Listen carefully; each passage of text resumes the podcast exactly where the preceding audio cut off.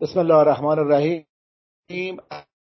سلام و ادب و احترام دارم خدمت کلیه شرکت کنندگان در وبینار امشب باشگاه سرمایه‌داران انرژی ایرانیان که در خدمت آقای دکتر حیدری هستیم از دانشگاه میشیگان.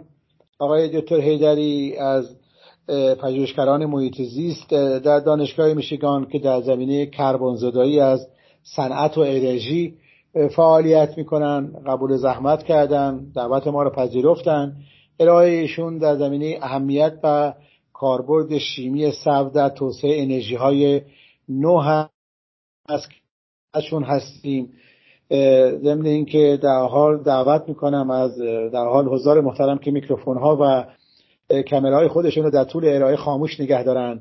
اگر نظری یا سوالی هم دارن میتونن در طول ارائه آقای دکتر به صورت چت و مطرح بکنن. در انتها هم میتونن به علامت دست اگر سوال شفاهی دارن کوتاه مختصر معرفی کنن و در واقع سوالشون رو مطرح بفرمایند. آقای دکتر ان شاءالله هم به پیام ها هم به نظرات شفاهی تا حد امکان کوتاه پاسخ خواهند داد. فیلم ارائه تا یک ماه در همین لینک قابل دانلود شدن هست، در گوگل درایو باشگاه هم قرار میگیره. فایل ارائه هم الان در همین لینک اسکایپ آقای دکتر ارسال کردن، در دسترس دوستان هست، در گوگل درایو باشگاه هم قرار خواهد گرفت. امیدوارم که در تبادل تجربیات و نظرات و ارتباطات به طور مؤثر باشه. آقای دکتر حیدری احتمالاً راههای ارتباطیشون هم در صفحه اول ما میبینم گذاشتن، میتونید با ایشون در آینده یا در آتی اگر سوال نداری داشته باشید ارتباط داشته باشید. جناب آقای دکتر حیدری خیلی متشکرم، خیلی خوش آمدید، در خدمت شما هستیم. آقای دکتر حیدری بفرمایید. خواهش میکنم. به نام خدا سلام عرض میکنم خدمت همه دوستان عزیز و تشکر از شما دکتر کاشفی که منو دعوت کردید. امیدوارم جلسه خیلی خوبی داشته باشیم. سلام عرض میکنم هم به دوستانی که بعداً حالا صدا و تصویر ضبط شده ما رو میبینن. امروز جلسه‌ای که داریم در رابطه میخوام باهاش صحبت کنیم در رابطه با شیمی سبز هست و اینکه چه اهمیت و کاربردی در توسعه انرژی نو داره. قبل از اینکه شروع کنم همونجور که آقای دکتر فرمودن، من محمد رضا حیدری هستم، پژوهشگر در حوزه محیط زیست در دانشگاه میشیگان و دانش آموخته رشته مهندسی عمران در مقطع دکترا از دانشگاه ایالتی میشیگان.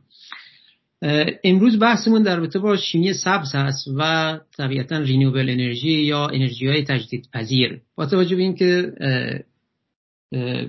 احتمالاً اکثر دوستان در رابطه با انرژی قبلا هم صحبت کرده باشن، یه سری این قسمت‌های اول کلیات رو من ازش صرف نظر کردم و سعی کردم بیشتر در رابطه با شیمی سبز، مفهوم شیمی سبز، چون مفهوم جدیدی است و حتی در کشورهای توسعه یافته هم مفهومی است که یواش یواش داره وارد بخش‌های از محیط آکادمی داره خارج میشه و میرسه به قسمت‌های صنعت و انرژی.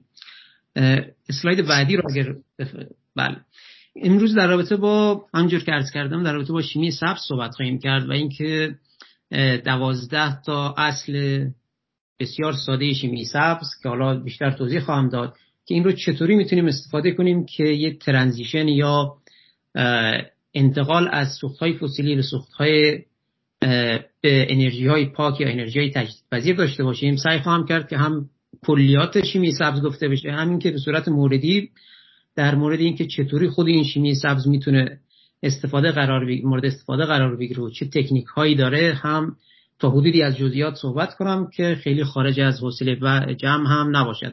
امروز بحثی که مثال موردی که خواهم زد در رابطه با ارگانیک فوتوولتیک ها یا پنل های خورشیدی ارگانیک هستند که حالا من مشخصاً در مورد پنل های خورشیدی شفاف صحبت خواهم کرد. متاسفانه اسلاید ها به انگلیسی نوشته شده ولی سعی خواهم کرد که حالا هم ترجمه کنیم، همین که با هم دیگه قدم به قدم جلو بریم. اسلاید بعدی لطفاً. اصلا این دلیل این که من چرا میخوام در رابطه با انرژی های نو صحبت کنم شاید تو این اسلاید بشه بهش رسید. در سال 2017 یعنی این چند سال پیش این اطلاعاتی که الان اینجا هست از سازمان انرژی‌های تجدیدپذیر گرفته شده.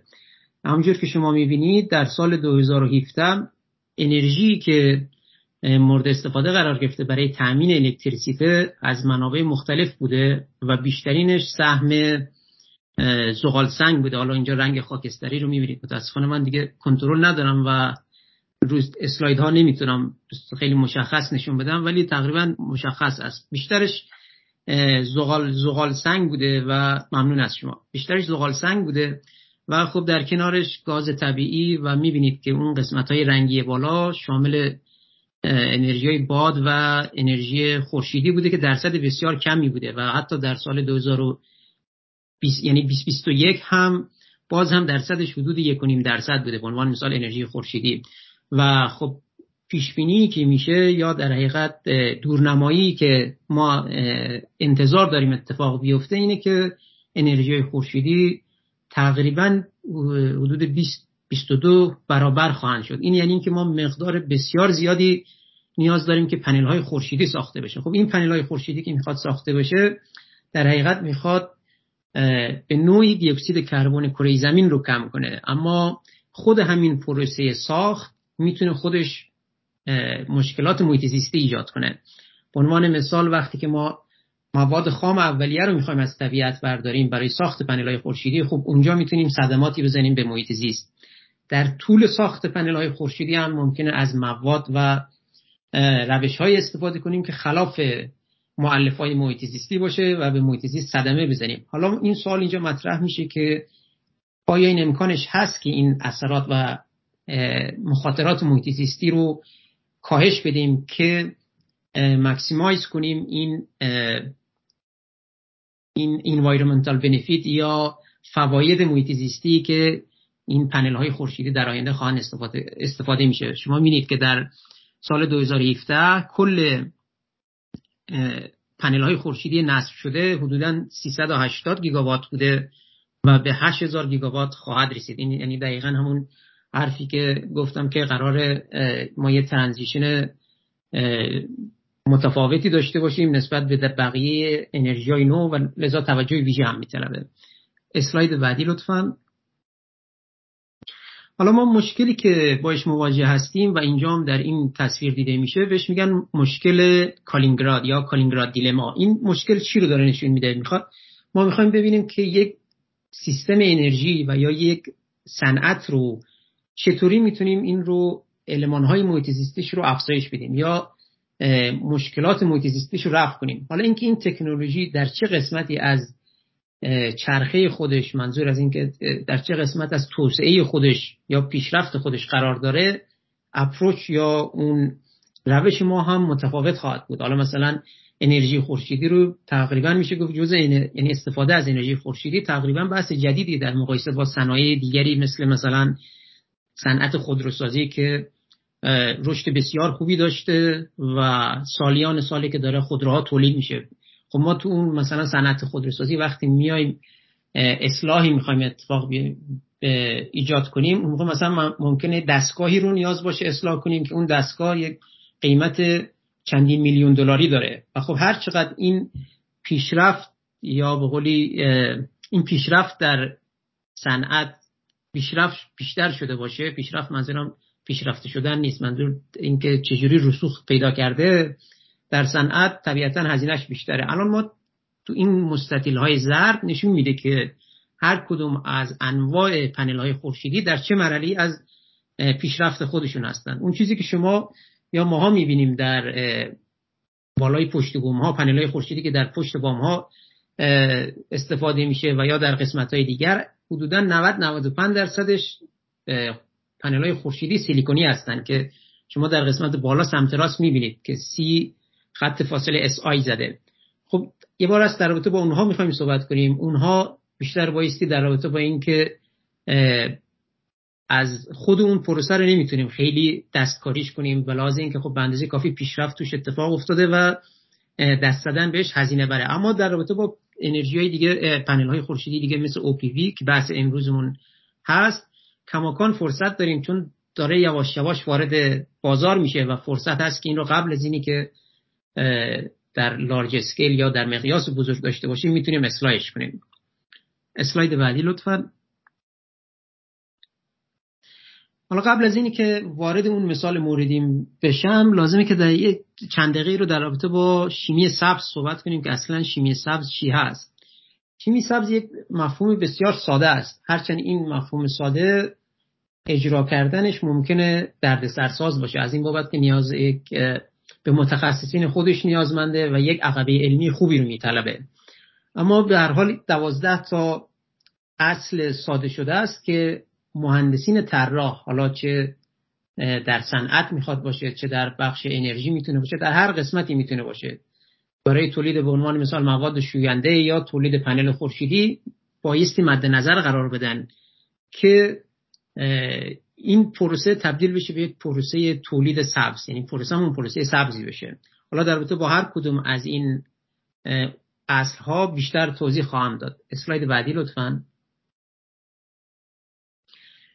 ایده اولیه این شیمی سبز، چون شیمی سبز یک مفهوم جدیدی است در دنیا، ایده اولیه‌اش در سال 1990 اتفاق میفته، وقتی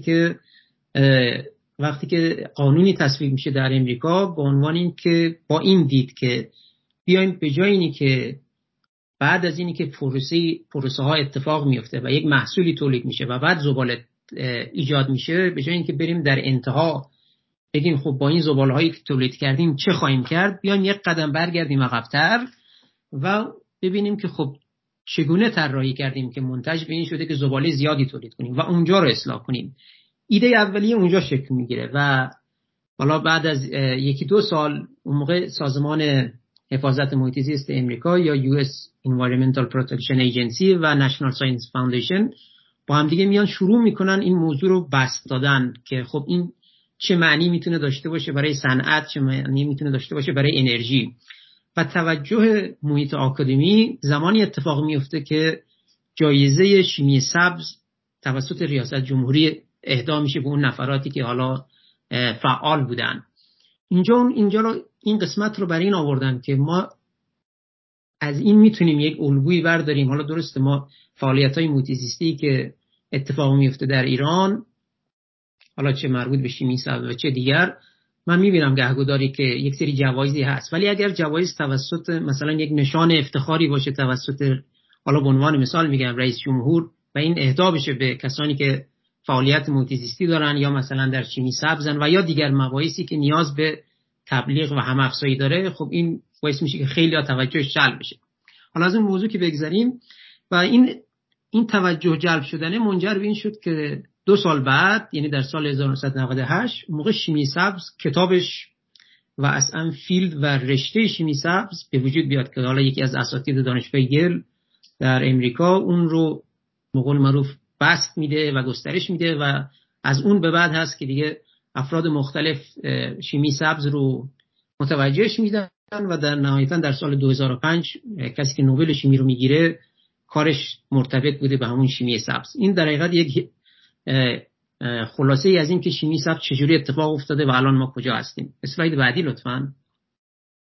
حالا تو این اسلاید در جدول سمت چپ نشون میده که این اصول شیمی سبز چی هست. به عنوان مثال اولین اصلش این هست که ما به جای اینی که بیایم زباله‌ای رو در انتهای پروسه براش فکر کنیم که خب این محصول تولید شد و حالا زباله‌ای که براش تولید شده چه کارش کنیم، بیایم این رو در حین طراحی‌ها و یا در حین تولید به حداقل برسونیم. یا مثلا داره میگه که بیشترین استفاده از مواد صورت بگیره که مواد بای پروداکت یا مواد تولید شده جانبی که در حین پروسه ممکن اتفاق بیفته به حداقل برسه. هر کدوم از این اصول 12 گانه منجر خواهد شد به محیط زیست پاکتر، منجر به این خواهد شد که پروسه و نهایتاً محصولی که در انتها خواهیم داشت سبزتر بشه. مثلا داره میگه که ما بیایم از موادی که درجه سمیتش یا تاکسیسیتی کمتری دارند استفاده کنیم. چرا؟ چون ممکنه مثلا در حین انتقال در زنجیره سپلای چین یا در زنجیره تامین ممکنه از یک کارخونه به یک کارخونه دیگه که داره انتقال پیدا میکنه اون ماده سمی نشت پیدا کنه، وارد طبیعت بشه، و یا کارکنانی که درگیر هستن با پروسه تولید اونها دچار مشکل بشن. یا مثلا داره میگه که ما طراحیام رو بگونی انجام بدیم که انرژی که مورد نیاز هست برای تولید اون ماده به حداقل برسه، چرا چون در بالادست ما نیازمند این هستیم که مثلا از یک سوخت فسیلی مصرف بشه که نهایتاً انرژی تولید کنیم. همونجور که می‌بینید اصول بسیار ساده است، منتها وقتی که می‌خوایم این رو اپلای کنیم یا به کار بگیریم در عمل میتونه پیچیده و سخت باشه. حالا اینکه در کجا اینها رو میشه استفاده کرد برمیگرده به شکل سمت راست که لایف سایکل اسسمنت یا چرخه حیات یک محصول یا یک پروسه رو نشون میده. شما هر محصولی رو که در نظر بگیرید، از موبایل، از لپتاپ، از هر چیزی که در نظر بگیرید، یک چرخه حیاتی داره. از لحظه‌ای که اکستراکشن یا استحصال مواد اولیه صورت میگیره، میره قسمت تولید، توزیع و مصرف و نهایتاً یا وارد لندفیل ها میشه و اینکه مجدداً مورد بازیافت قرار میگیره. حالا اینکه شیمی سبز در کجا میتونه اتفاق بیفته بستگی به اون محصول داره. به عنوان مثال، حالا این مثال موردی که ما میخوایم با هم دیگه جلو ببریم در رابطه با پنل های خورشیدی است. خود در قسمت پروداکشن یا قسمت مانیفکتچرینگ که ساخت اون پنل هست یکی از جاییست که میتونیم استفاده کنیم. قسمت استحصال مواد اولیه اونجا جاییست که میتونیم ازش بهره ببریم و یا در قسمت بازیافت اونجا هم یکی از جاییست که ما میتونیم از این شیمی سبز بهره ببریم که مجموعه این عوامل باعث میشه که ما یک چرخه حیات سبزتری رو برای اون محصول متصور بشیم. حالا یک مفهوم دیگه‌ای هم هست اینجا، شاید خالی از لطف نباشه که این رو مطرح کنم، در رابطه با مهندسی سبزه. اون هم در حقیقت الگو برداری شده از همین شیمی سبز. اون هم یک سری اصول ساده داره که حالا میشه مثلا در صنعت ساختمان ازش بهره برد و غیره که خارج از بحث امروزمونه. اسلاید بعدی لطفاً. همجور که گفتم این شیمی سبز میتونه در قسمت‌های مختلف بنا به اون محصولی که داریم استفاده بده. مثال‌هاش رو در رابطه با پنل خورشیدی زدم. این میتونه در ساخت توربین و یا در پروسه زیست توده یا بایوماس اتفاق بیفته و یا در هر کدوم از اونهای موارد دیگه، چه ترکیب شیمی سبز چه مهندسی سبز باعث میشه که ما محصولات پاکتری داشته باشیم. اسلاید بعدی لطفاً. حالا وقتی که ما در رابطه با محصولات پاکتر صحبت می‌کنیم، در حقیقت در رابطه با اثرات زیست محیطی داریم بحث می‌کنیم. این اثرات زیست محیطی که بحثش رو هم احتمالاً خیلی ها شنیدید، میتونه موارد مختلف رو شامل بشه و همه اینها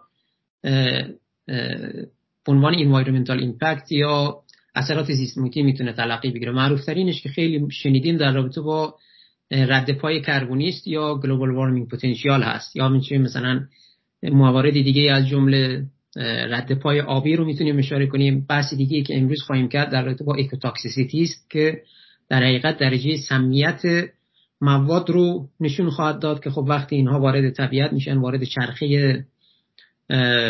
چرخه غذایی میشن، میتونن انباشته بشن و اینها حتی ممکنه به انسان هم انتقال پیدا کنه. انواع اقسام ایمپکت، انوایرمنتال ایمپکت رو داریم. حالا من چند موردش رو اینجا آوردم و موارد دیگه‌ای هم هست. اسلاید بعدی لطفاً.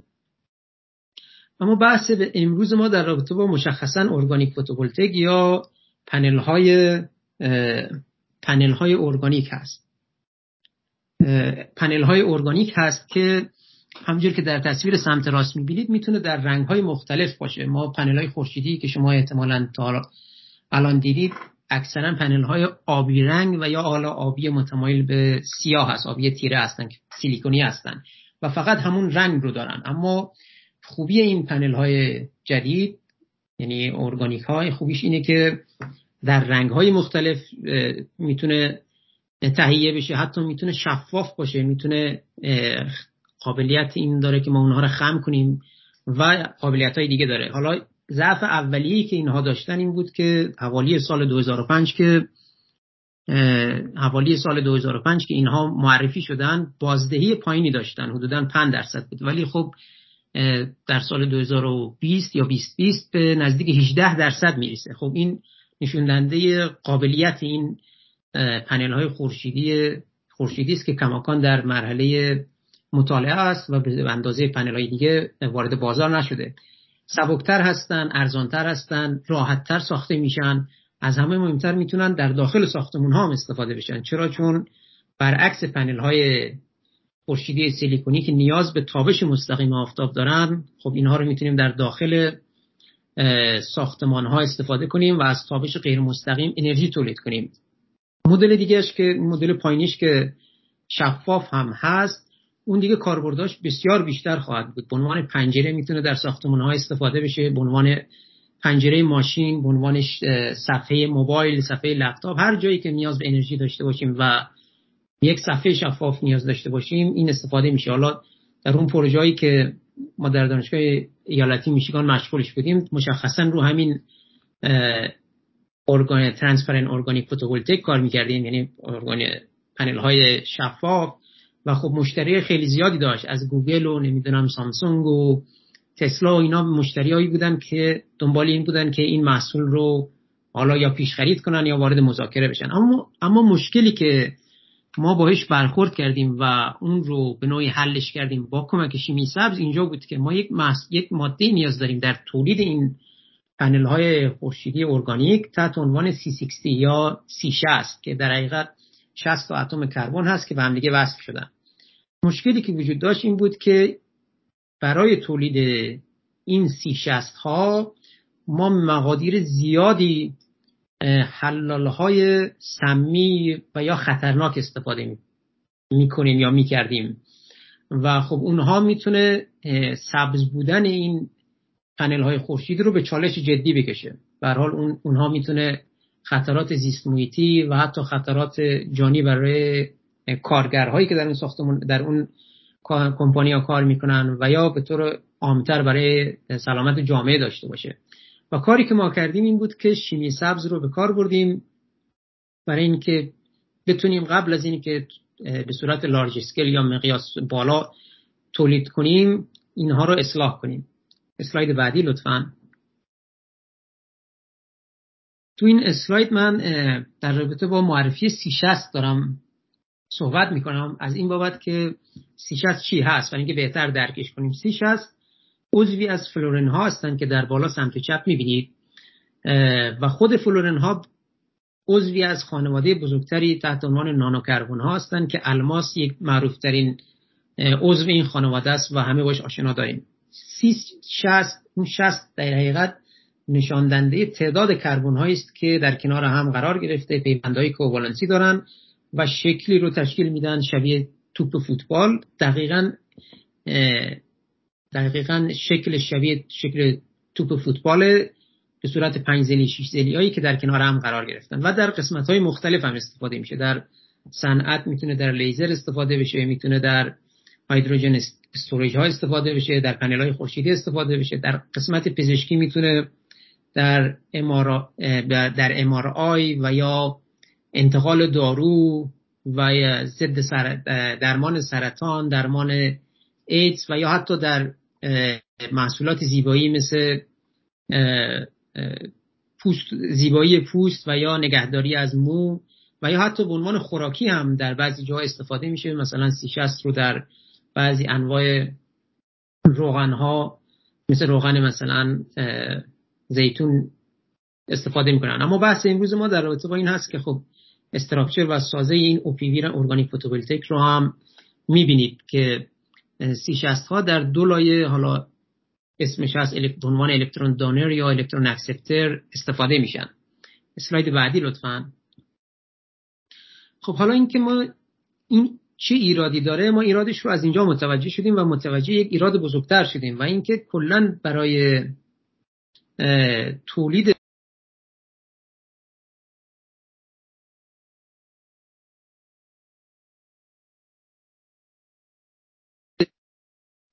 من فکر میکنم صدام یک لحظه قطع شد و الان اوکی بفرمایید.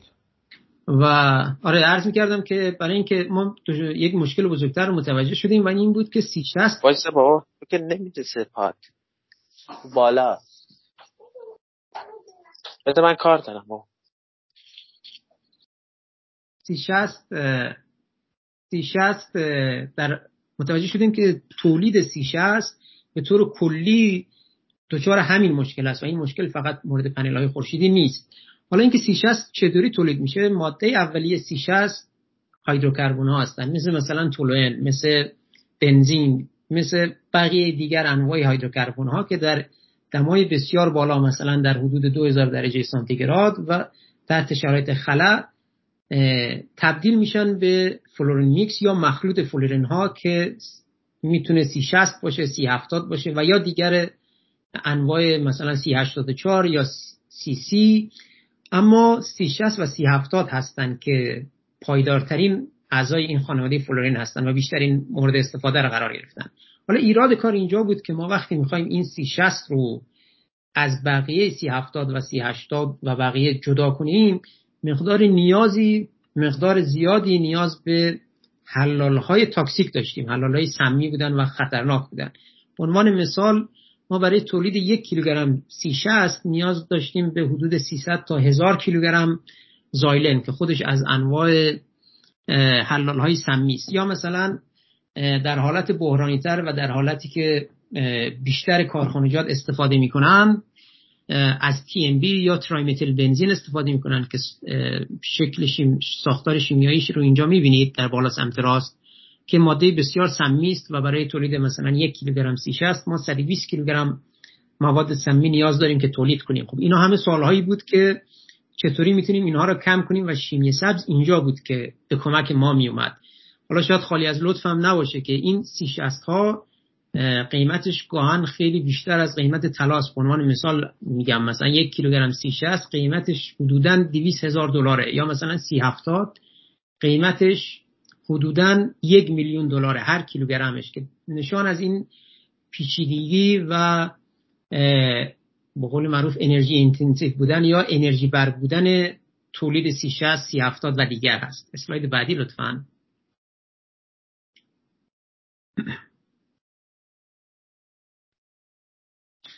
خب حالا ما مشکل رو فهمیدیم که مشکل این بود که ما C60 که میخواستیم تولید کنیم مقدار زیادی مواد نیازمند بود که استفاده بشه. حالا جدا از این که اون مواد سمی بود، هزینه بر هم بود، بسیار هزینه گزافی داره و خب اون مبلغ نهایی رو شامل میشه. ما دنبال این بودیم، حالا شیمی سبز اینجا این کمک رو به ما کرد که پیشنهاد داد، پیشنهاد میده که یکی از همون اصول 12 گانه‌اش میگه خب شما وقتی یک حلال یا یک ماده سمی داری استفاده می‌کنی باید جایگزینش رو پیدا کنیم. حالا اینکه چطوری جایگزین پیدا کنیم اون قسمت سخت ماجراست که اینجا مثلا ما از یک نموداری استفاده کردیم سمت چپ اگر ملاحظه بفرمایید، دوز ریسپانس کرو هست که در حقیقت محور قائمش درصد مرگومیر رو نشون میده و محور افقیش میزان اون ماده سمی که می‌خوایم استفاده کنیم.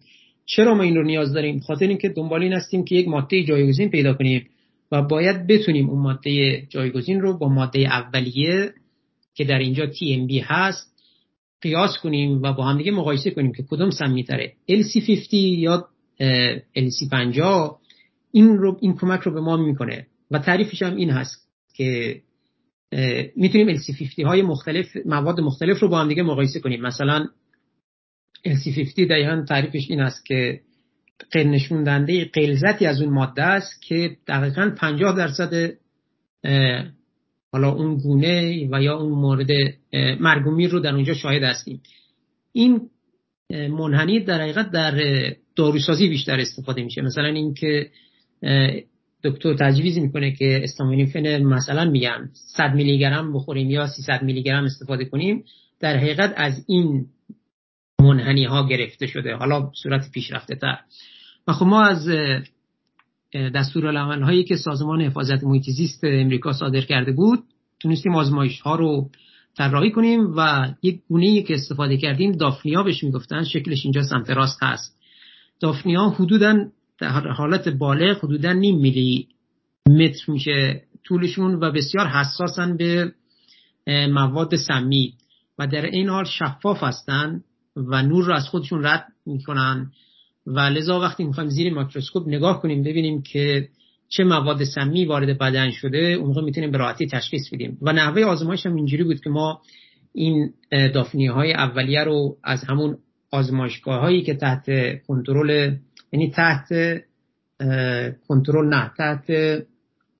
مورد تایید سازمان حفاظت محیط زیست بود تایید کردیم، اونها رو نزدیک 2-3 هفته رشد دادیم اینجا تو این شکل میبینید، شکل وسط یه حالت چارچوبی شکلی داره، میبینید که کالچر نوشته سبز رنگه و بعد در غلظت‌های مختلف این بیکرها رو آماده کردیم و نهایتاً و هر کدوم از این بیکرها یا هر کدوم از این ظرف‌ها که غلظت مشخصی داشت تعداد مشخصی از این دافنیاها رو وارد کردیم و بعد از مثلا 24 ساعت، بعد از 48 ساعت تعداد مرگومی رو در آوردیم. لذا اگر به این نمودار سمت چپ نگاه کنید ما تعداد مرگومی رو داریم و غلظت‌های مختلفی که در بیکرهای مختلف هست و نهایتاً متوجه میشیم که در یه سمیشون چقدر متفاوته. اسلاید بعدی لطفاً. حالا من میخوام از نتایج کارامون به مقداری صحبت کنم و اینکه شیمی سبز به چه کاریمون اومد. قسمت ما با دو تا به قول معروف متریال رو داشتیم. یه متریالمون C60 بود و یه متریال دیگه‌مون همون TMB یا حلال بود. خب بایستی مطمئن میشدیم که C60 خودش سمی نیست. لذا آزمایش‌هایی رو که ترتیب دادیم بر همون مبنایی که گفتم نشون داد. در شکل هم می‌بینید این شکل وسط سمت چپ که سفید رنگ هست نشون میده که و سمت راست که در حقیقت دافنیایی است که C60 رو استفاده کرده بعد از 48 ساعت می‌بینید که داخلش پر از C60 هست اما نه مورفولوژی یا شکلش عوض شده و نه نمودارهای همون درصد مرگومیر به غلظت مرگومیر رو بالا رو نشون میده و حتی ضربان قلبشون رو هم که اندازه گرفتیم بعد از 48 ساعت، بعد از 72 ساعت، بعد از 96 ساعت تغییری انجام نداد. حالا این رو اینجا برای این گفتم که به این سبک وقتی ما همچین نتایجی میگیریم اون موقع میتونیم بگیم یک ماده‌ای سمی هست یا نیست. اما وقتی بخوایم حلال‌ها و یا مواد جایگزین رو انتخاب کنیم باز باید برگردیم به همون شیمی سبز و اصول که مثلا میگه ما بایستی مواد کمتری یا حلال‌های کمتری در پروسه استفاده کنیم. خب این رو میتونیم از سولوبیلیتی یا از درجه حلالیتشون استفاده کنیم. وقتی تو این شکل سمت چپ میبینید هرچی محور افقی به سمت راست میریم درجه حلالیت حلال‌ها بیشتره. به عنوان مثال مثلا آلیو اویل یا روغن زیتون، البته اینجا روغن زیتون هایی که در فروشگاه هست منظور نیست، روغن زیتون صنعتی است که درجه خلوص بسیار بالایی داره. مقدار بیشتری میتونه C60 حل کنه نسبت به TMB که به قول معروف اون ماده اولیه است که کماکان کارخانه‌ها دارن استفاده میکنن. لذا خب این در جهت تایید شیمی سبز است و اصول شیمی سبز است و این کمک میکنه که ما به ماده به پروسه سبزتری برسیم و این از این بابت اهمیت داره که ما وقتی میخوایم به نتیجه نهایی برسیم مثلا ببینید اینجوری بذارید مثال بزنم. خیلی از ما فکر میکنیم که آبی که مینوشیم آب شرب یک حلال سبزه.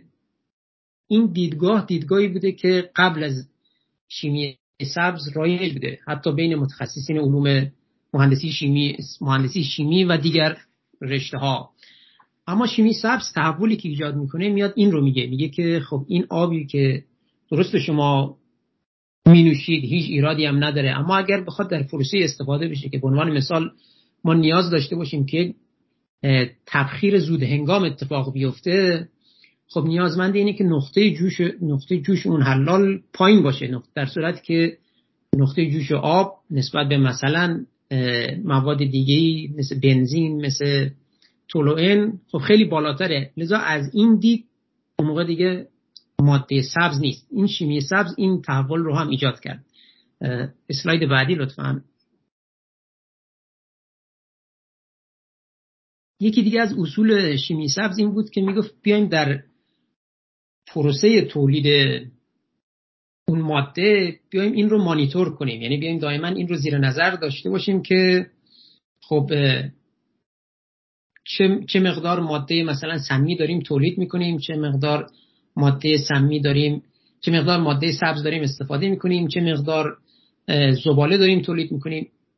این قسمتی که الان دارم توضیح میدم مربوط به اون قسمت میشه که مثلا ما میتونیم، حالا این تصویر سمت راست نشون میده این دستگاه‌های ترانسمیشن الکترون میکروسکوپی یا TEM گفته میشه که تقریبا همون مایکروسکوپایی است که در آزمایشگاه‌ها در ابعاد کوچیک می‌دیدیم، ولی خب اینا ابعادش بزرگه، چون میخواد در مقیاس خیلی کوچیک مثلا در حد نانومتر بیاد اون موادی که داره استفاده میشه در پروسه تولید رو اندازه‌گیری کنه، درجه و فهم بهتری بده به اون محققی که داره اون کار رو انجام میده که آیا این میتواند سمی باشه در آینده یا نه. مثلا یکی از مواردی که ما ازش استفاده کردیم در رابطه با این بود که میخواستیم ببینیم شکل C60 وقتی که بخواد مخلوط بشه با آب چه شکلی خواهد بود، مثلا بعدن که بخواد به صورت اتفاقی در طبیعت رها بشه و یا بعد از مثلا در حین استفاده نشتی اتفاق بیفته در هر مرحله و این C60 وارد طبیعت بشه، اون موقع چه شکلی میشه. چون ما با نانوذرات سر کار داریم و این نانوذرات ها شکلشون، درجه این که چقدر درجه توزیعشون، حالا امیدوارم درست ترجمه کرده باشن، درجه توزیعشون همه نشان از این رفتار اونها در طبیعت میده و ما این رو هم تونستیم مثلا ازش استفاده کنیم و کمک کرد به ما. اسلاید بعدی لطفاً. این هم در حقیقت یکی دیگر از همون مواردی است که حالا وارد جزئیاتش نمیشم، همون مربوط میشه به مانیتور کردن مواد مختلف که مورد استفاده قرار میگیره برای ساخت، برای تولید این C60 هامون. اسلاید بعدی لطفاً. اینجا ما رسیدی بودیم به مرحله‌ای که خب متوجه شدیم که C60 خودش سمی نیست و اگر با ماده سمی دیگری ترکیب بشه اون موقع این سمی بودنه به خاطر ماده سمی است، نه به خاطر C60.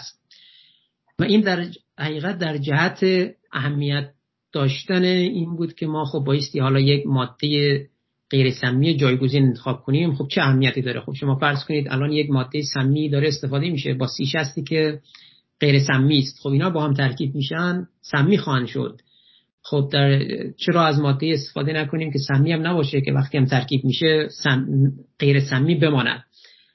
و همین خاطر آزمایش‌ها رو ادامه دادیم به این صورت که اومدیم اون جدول قبلی رو اگر یادتون باشه یه سری پتانسیال آلترناتیو سالونت هایی رو مورد استفاده انتخاب کردیم، یعنی حلال های بالقوه که نیازمند بود بالفعل بشه.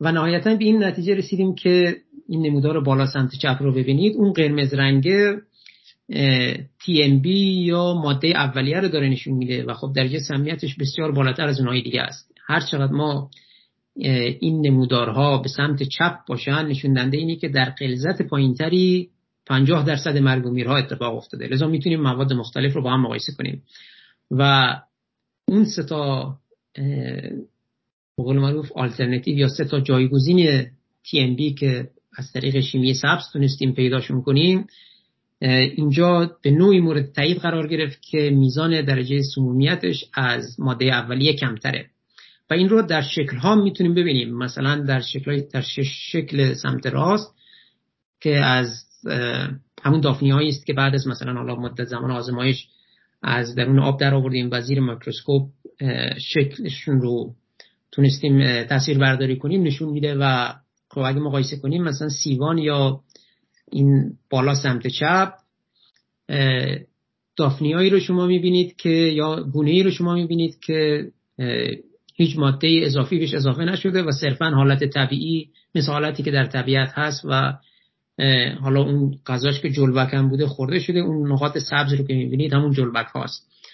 وسطی بالا اون که حالت سفید رنگ داره میبینید که اون مورد اون از موارد کنترل برای کنترل آزمایشه که ببینیم آزمایشمون درستیش تایید بشه و همونجور که میبینید هیچ چیزی داخلش نیست، اما ماده اولیه‌ای که ما کماکان داریم استفاده میکنیم برای تولید C60 این بالا سمت راسته. وقتی میبینید کاملا مواد TMB یا حلال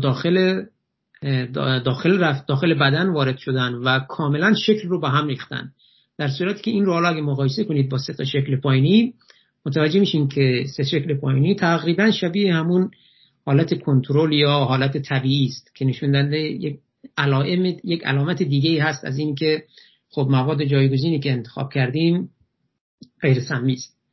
اسلاید بعدی لطفاً. اینجا حالا ما تا اینجای کار به این نتیجه رسیدیم که C60 غیر سمی است و یک سری حلال ها هم پیدا کردیم که میزان درجه سمیتشون پایین‌تر بوده و همین ها با کمک همون اصول اولیه شیمی سبزی که عرض کردم اتفاق افتاد. حالا سوال بعدیمون این بود که اینها اگر با هم ترکیب بشن کماکان میتونن معیارها و یا اصول شیمی سبز رو کماکان رعایت کنن یا نه. خب برای همین ما اومدیم آزمایش‌های متنوعی رو انجام دادیم و به صورت ترکیبی بررسی کردیم که آیا مثلا ترکیب C60 و اون ماده حالا مثلا میخواد روغن مثلا سانفلاور باشه، اسمش رو من حالا روغن آفتابگردان باشد و یا روغن مثلا زیتون باشه یا خود مثلا اون ماده TMB اولیه‌مون باشه. و خب مشاهده کردیم که کماکان اون جایگزین هایی که انتخاب کردیم بسیار بهتر داره عمل میکنه نسبت به اون ماده سمی اولیه که کماکان هم داره استفاده میشه. و خب در بین اون بهترین ها ترکیب C60 و روغن زیتون، بازم میگم روغن زیتون صنعتی منظورم هست، مفیدتر از بقیه بود و درجه سمیش پایینتر بود. این اسلاید بعدی لطفاً. و باز همه اینها رو ما همینطوری مانیتور کردیم و باید مانیتور بشه بر مبنای اصول شیمی سبز که میگه خب باز به تکرار میافتیم، اگر تکرار کنم که میزان تولید زباله‌مون کمتر بشه، از موادی استفاده کنیم که احتمالاً رفتار بهتری در طبیعت داشته باشن. و حالا اسلاید بعدی لطفاً. و همینطور باز اسلاید بعدی، اینها همه انواع اقسام متفاوتی از چیزهاست و یا مثلا استراکچر شیمیاییشون بگونه‌ای باشه که امکان رفتار سمی بودن رو کمتر از خودشون نشون بدن. اسلاید بعدی لطفاً. و باز هم اسلاید بعدی. اینها رو من رد میشم چون اینا دیگه کلیات شبیه همون بحث مانیتور کردنه.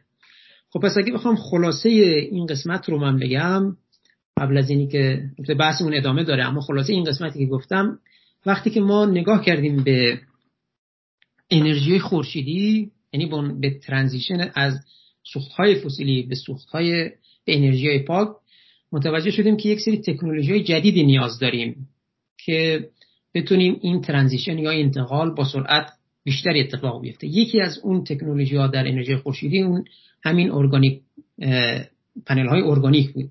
اما پنل‌های ارگانیک ایرادی که ایجاد می‌کردن، ایرادی که داشتن، این در پروسه تولیدشون بود و مشکل اینجا بود که ما ماده ای رو استفاده میکنیم، حالا ترایمتیل بنزین هست که سمی است و نیازمند این بودیم که این رو جایگزین کنیم. اینجا اون جایی بود که شیمی سبز با اصول ساده ای که تا حالا باهاش صحبت کردیم به کمک اون اومد تا بتونیم یک سری مواد غیر سمی و متناسب با محیط زیست پیدا کنیم و خب جایگزین هایی پیدا شد تحت عنوان مثلا الیو اویل، لینسید اویل یا سانفلاور اویل که روغن های زیتون، روغن فکر میکنم کتان بشه و روغن آفتابگردان رو معرفی کردیم که بسته به نوع اپلیکیشن یا کارایی C60 تولید شده میتونه در قسمت های مختلف استفاده بشه.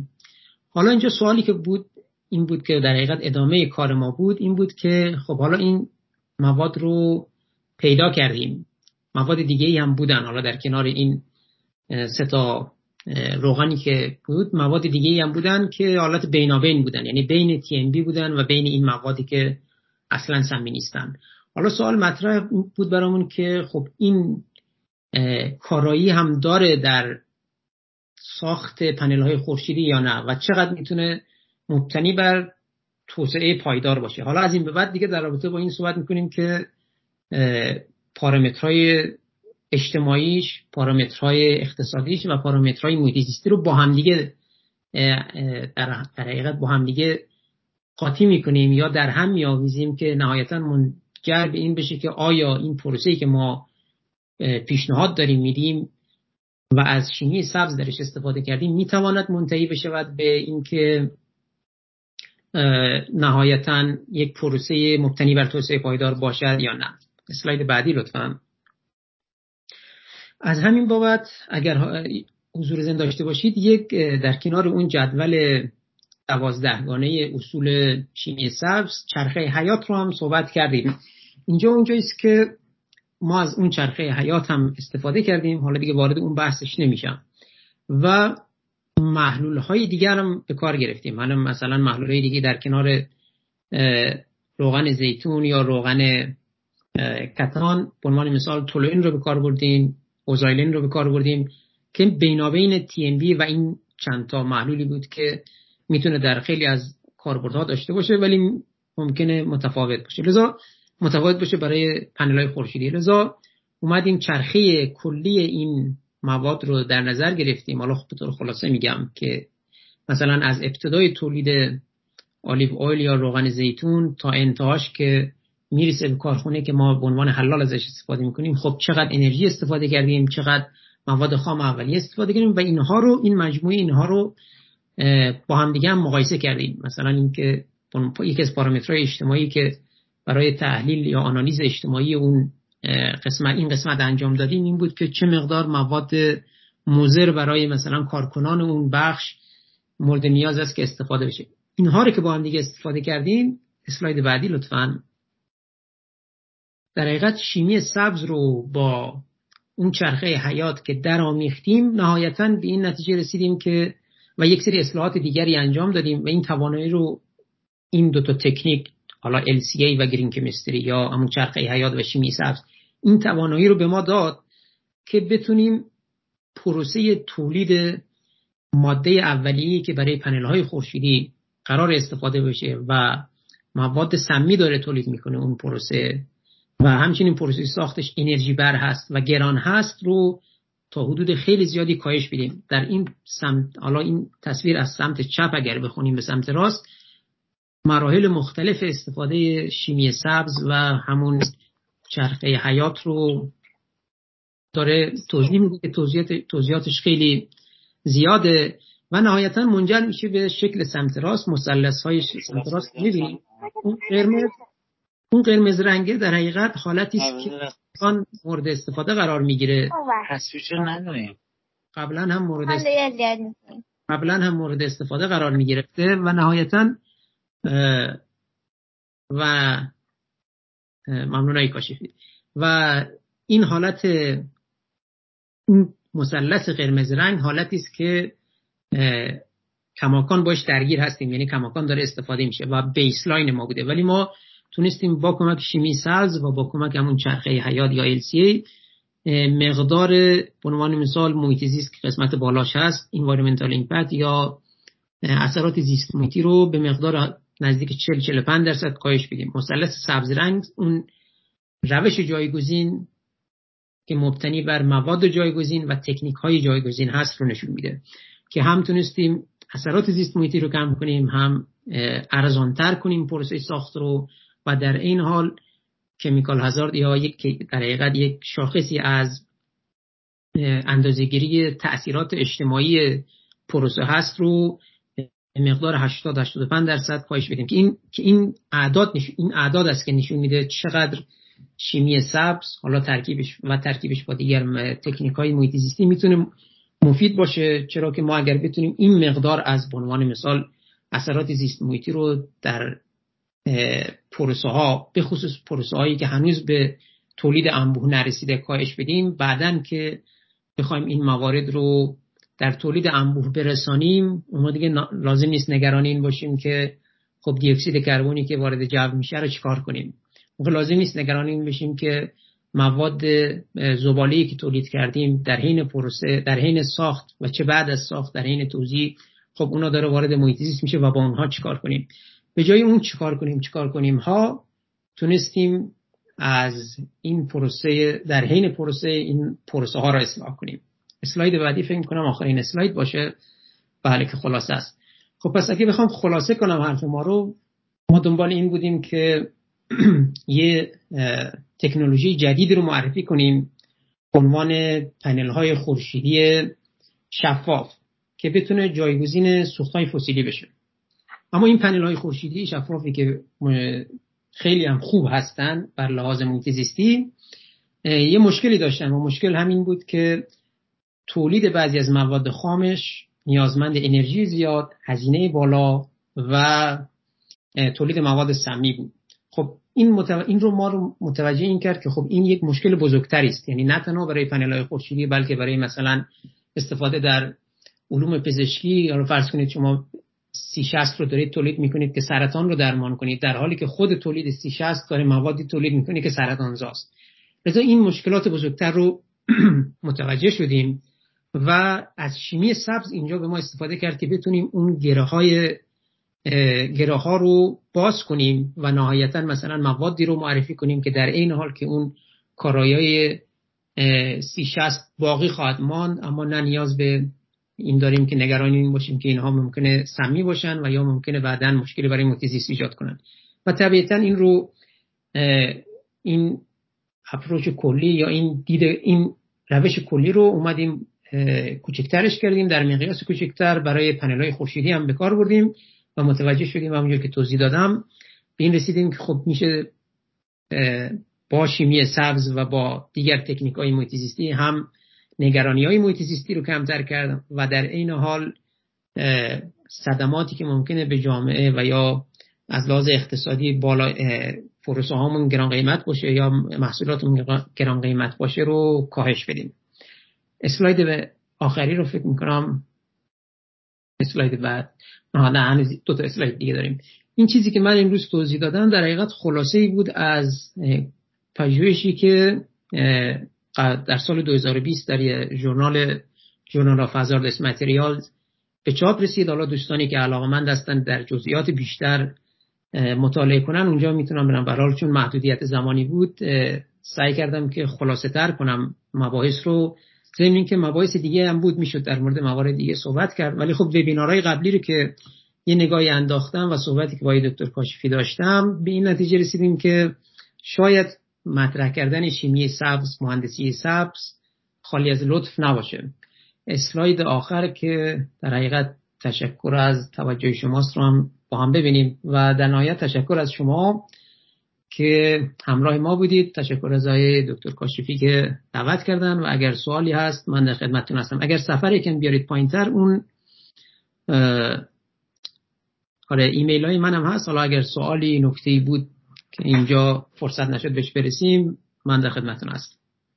آقای دکتر کاشفی من در خدمتتون. خیلی متشکرم آقای دکتر حیدری عزیز از ارائه بسیار جذابتون و در حال با نوآوری‌های فعالیت‌های تحقیقاتی ارزشمندتون تبریک عرض می‌کنیم. انشالله که موفقیت‌های بیشتر داشته باشید. خانم میرزاخانی هم خیلی متشکرم که شما همراهی کردید ما رو امشب.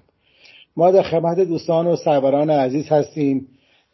دوستانی که تمایل دارن در حال نظراتشون و یا سوالاتشون رو مطرح کنن لطفاً علامت دست رو روشن کنن، در خدمتشون باشیم. از تجربیات و دانش بسیار والا و ارزشمند آقای دکتر بیشتر بهره مند بشیم.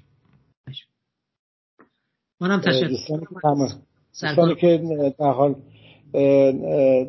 کامنت هایی در بخش